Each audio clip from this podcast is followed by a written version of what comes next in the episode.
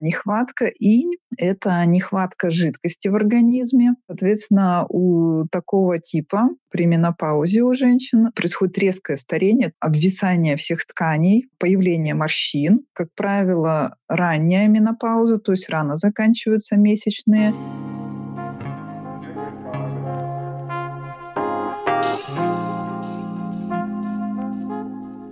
Добро пожаловать на подкаст «Начало». С вами его ведущая Юлия в поисках женского здоровья и душевного равновесия.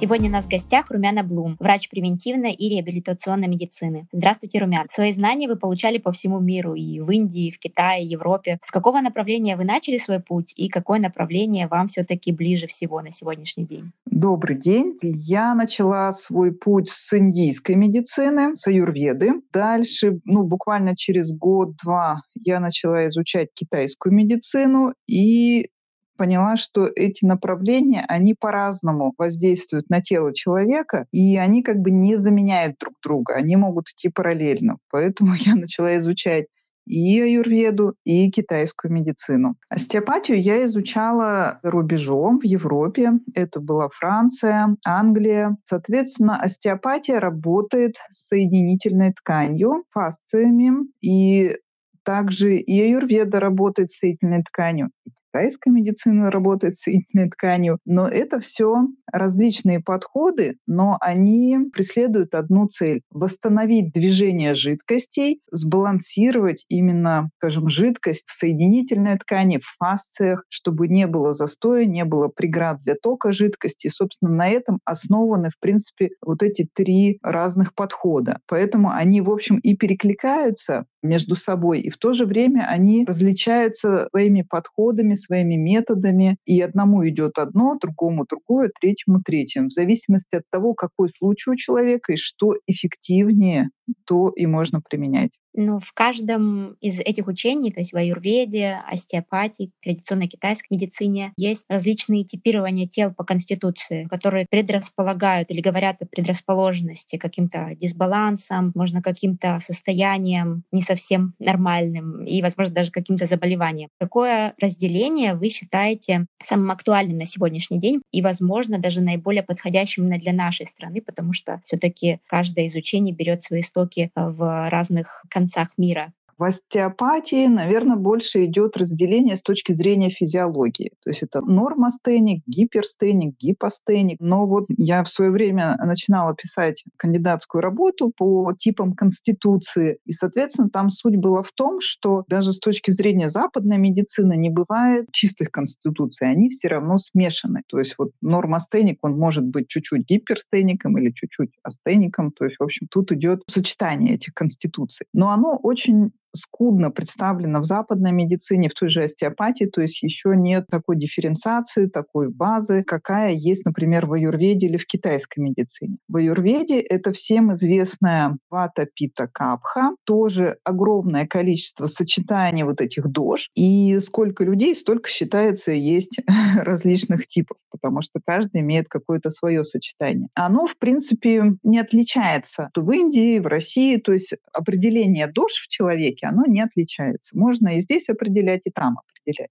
Сложность в чем? Сложность в том, что есть врожденный тип конституции, с которым человек родился, то есть как его задумала природа, какой у него вот генетический баланс, в котором человек будет здоров. А есть еще приобретенный тип конституции. Есть викрити, есть пракрити. И, соответственно, вот этот приобретенный тип, он будет зависеть от того, как человек живет, от образа жизни, от образа его питания, от места проживания, от климатических особенностей. И вот тут довольно сложно всегда найти, какая была врожденная конституция, а какая приобретенная. Тут важно не ошибиться, чтобы лечение не, скажем так, не усугубило ситуацию. Суть какая, что в системах, то есть как вот китайская медицина, тибетская, индийская, считается, что по какому типу ты делаешь диагноз, диагностику, с какой точки зрения ты оцениваешь состояние человека, в той же системе ты должен назначать лечение, и в той же системе нужно действовать теми же методами. Поэтому иногда вот именно аюрведа, тяжело с ней работать вот в холодном климате, потому что есть существенное отличие от теплого климата Индии. Поэтому лечение здесь, например, очень сложно проводить в силу климатических особенностей, потому что холодно, и вот этот холод, он съедает большую часть лечения. Скажем так, это малоэффективно, особенно зимой. Хотя тоже допустимо. А есть китайская медицина.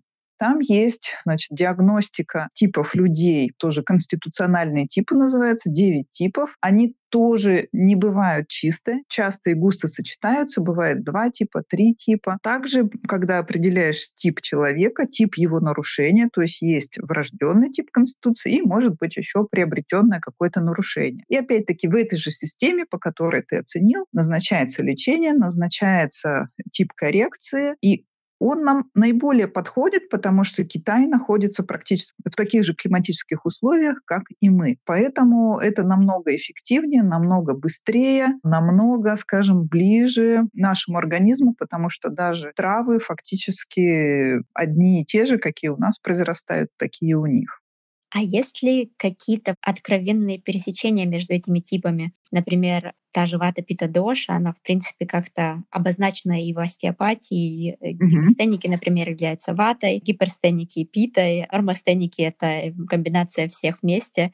Конечно, пересечение есть. То есть, когда, например, я читаю лекцию врачам, я, конечно, буду вести преподавание с точки зрения терминологии физиологической, то есть, что это нормостеники, гипо, гиперстеники. Это действительно может пересекаться с ватой, питой, капхой, но там намного сложнее все это объяснить, потому что нет характерных синдромов, нет характерных понятий. Но когда я писала диссертацию, у нас, собственно, суть какая была, что по анализам крови, причем здоровых людей, людей, студенты у нас были, можно было уже собственно, не видя человека, просто смотря на его анализы, на вариабельность показателей в его анализах, это именно биохимические анализы крови были, можно было сказать, какой тип конституции у этого человека, какая предрасположенность к каким болезням есть именно по типу конституции. Понятно, что кандидатскую нужно было писать на кафедре физиологии с точки зрения физиологии и терминов физиологии. Но как раз можно было подвести и то, что, в принципе, вот это вата пита капха, что они тоже имеют место быть, потому что, собственно, они про то же самое и говорят. Но опять-таки, объяснить все это можно, но лечение нельзя назначать при диагностике с точки зрения аюрведы лечение западное. То есть вот тут вот будет несовпадение. А вот говоря о предрасположенностях, есть ли также предрасположенность каждой женщины в зависимости от ее конституции тела к тому, как будет протекать менопауза, и, возможно, даже к тому, будет ли она, например, ранней, поздней, будет ли она легкой, нелегкой, или будет ли вообще, например, склонность скорее к приливам раздражительности, или, например, это будет остеопороз или какие-то проблемы, возможно, даже с сердечно-сосудистой системой. Да, это можно, конечно, предвидеть. Опять опять-таки нужно четко понимать, какой тип конституции был врожденный и какие еще и приобретенные нарушения появились. Это как раз будет давать вот разнообразие ну, во время менопаузы вот каких-то синдромов. Но что в Индии, что в Китае понятие менопауза, оно как таковое отсутствует именно вот этого переходного момента, потому что у них четко есть нарушение биохимического баланса, нарушение работы организма, потому что человек неправильно ел, спал, отдыхал, знаю, физически трудился, и это как раз дало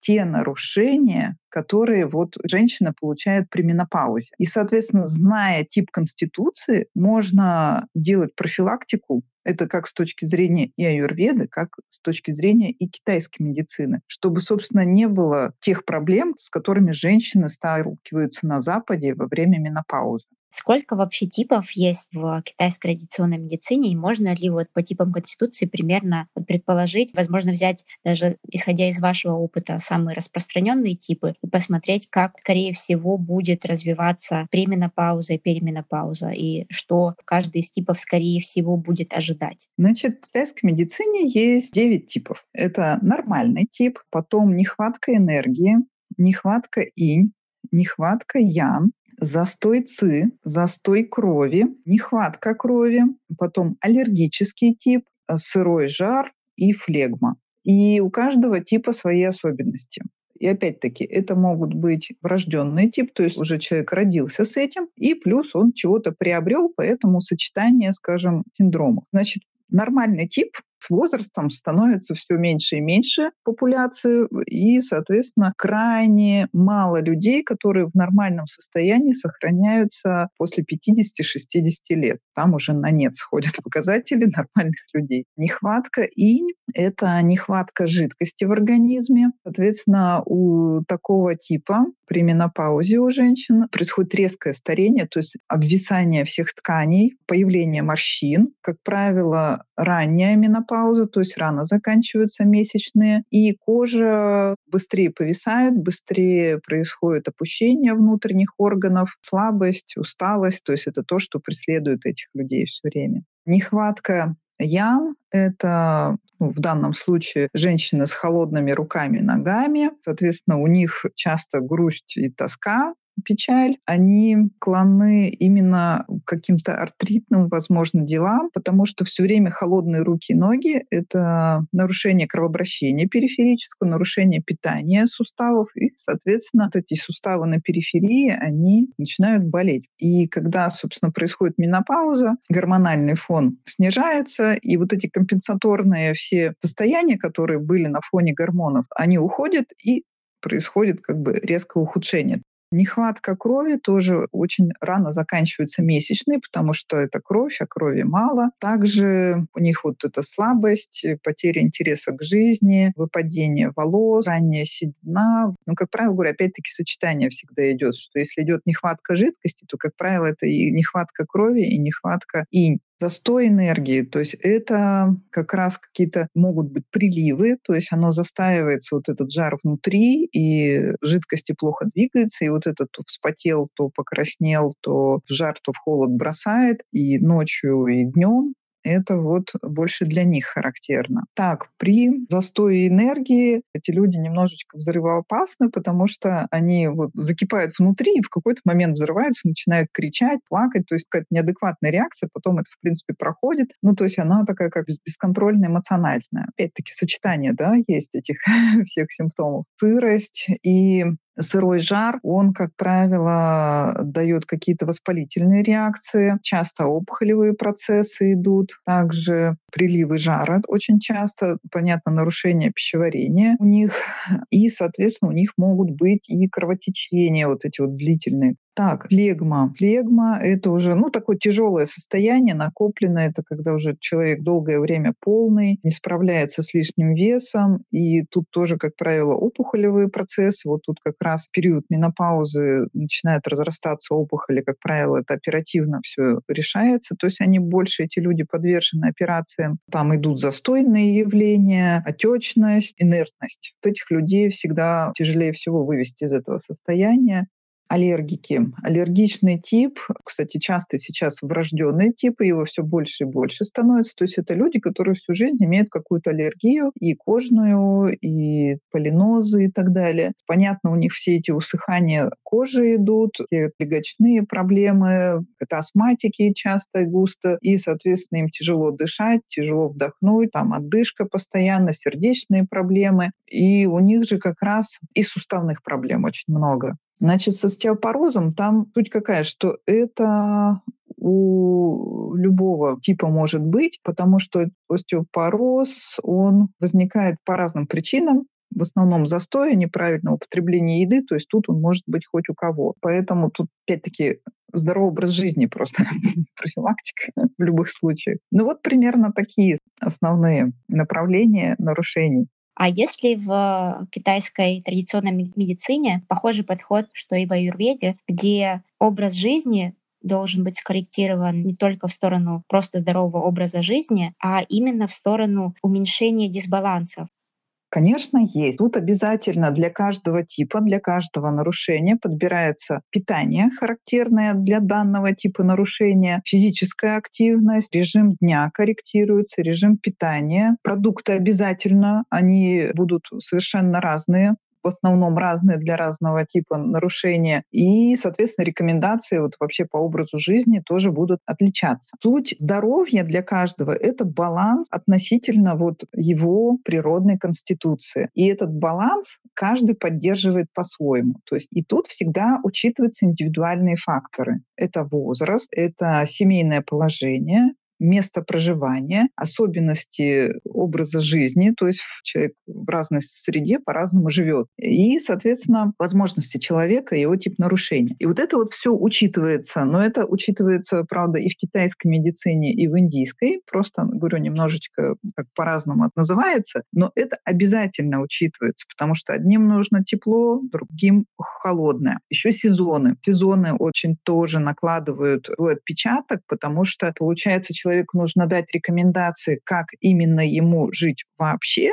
ну, то есть в связи с его типом конституции, какие есть, скажем так, пожизненные какие-то коррекции. Есть, плюс еще добавляется тип коррекции в связи с его нарушением, которое появилось по каким-то причинам, и этот тип коррекции будет зависеть от того, насколько глубоко болезнь зашла. Плюс еще коррекция по сезону, потому что меняется питание, меняется климатическая среда, еще бывает коррекция виду образа жизни. Например, ну вот человек, как бы мы все учли, и тут он бах и заболел ковидом. И, соответственно, тут тоже нужно корректировать, потому что после ковида нужно еще восстанавливать организм 3-4 месяца. Это тоже накладывает свой отпечаток. Или человек пережил какой-то стресс. Тоже тут обычно вырубает человек месяца на два, а то и на три, и тоже нужно корректировать этот момент. И вот получается пожизненный в связи с типом Конституции приобретенное нарушение мы корректируем, если требуется, сезонное и плюс, если что-то еще произошло. Вот четыре типа коррекции возможно. Румяна, если мы возьмем один из типов, например, тот же сырой жар или флегму, который испытывает также конкретные симптомы в период менопаузы, и, возможно, вы сможете дать уже пару таких общих рекомендаций именно по нормализации того приобретенного типа Значит, что касается сырого жара или флегма, это, как правило, уже все-таки такие люди, которые долго к этому шли, и их нужно, конечно, корректировать, и часто и густо требуется вмешательство западной медицины, поэтому тут как бы я даже не буду туда влазить. А общие рекомендации, они такие. Интересно, у нас, когда приходишь в больницу, у нас есть у каждого история болезни, карточка, так написано, история болезни. В Китае там в поликлиниках или в частной клинике тебе заводят историю здоровья.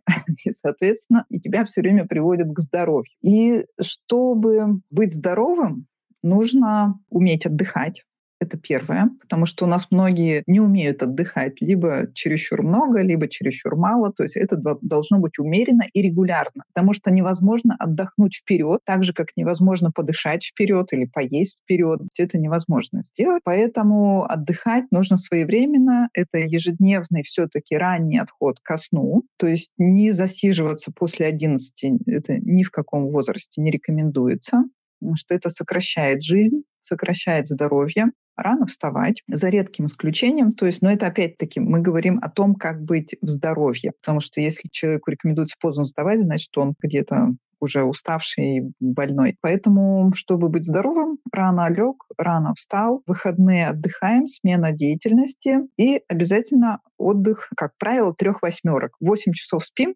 8 часов работаем и 8 часов живем. Вот это обязательное правило. Также для того, чтобы быть здоровым, нужно соблюдать режим движения и физической активности. В китайской медицине, конечно, цигун рекомендуется. Цигун особенно для пожилых, то есть там везде, куда ни приедешь, везде в парках полно пожилых и молодых, и все этот цигун делают. Если это какой-то квартал офисный, часто вот люди прям целыми офисами на улицу выходят и делают гимнастику. Очень интересно за этим наблюдать цигун, он предназначен для того, чтобы двигать вот как раз вот эту жидкость в организме, чтобы не было застоя. Поэтому делают каждый день понемножку, но делают независимо от возраста и от погоды. Поэтому не нужно убиваться в спортзале, то есть не нужно чрезмерно заниматься, не нужно долго заниматься, не нужно заниматься, когда вспотел. То есть суть какая? Нужно заниматься до тех пор, пока не вспотел. Пот — это значит уже перестарался. Все, нужно остановиться, потому что пот считается считается, это слезы сердца. Нельзя сердце до такого состояния доводить. Потом не надо тратить свою ци, свою жизненную силу. Для этого не нужно чрезмерно себя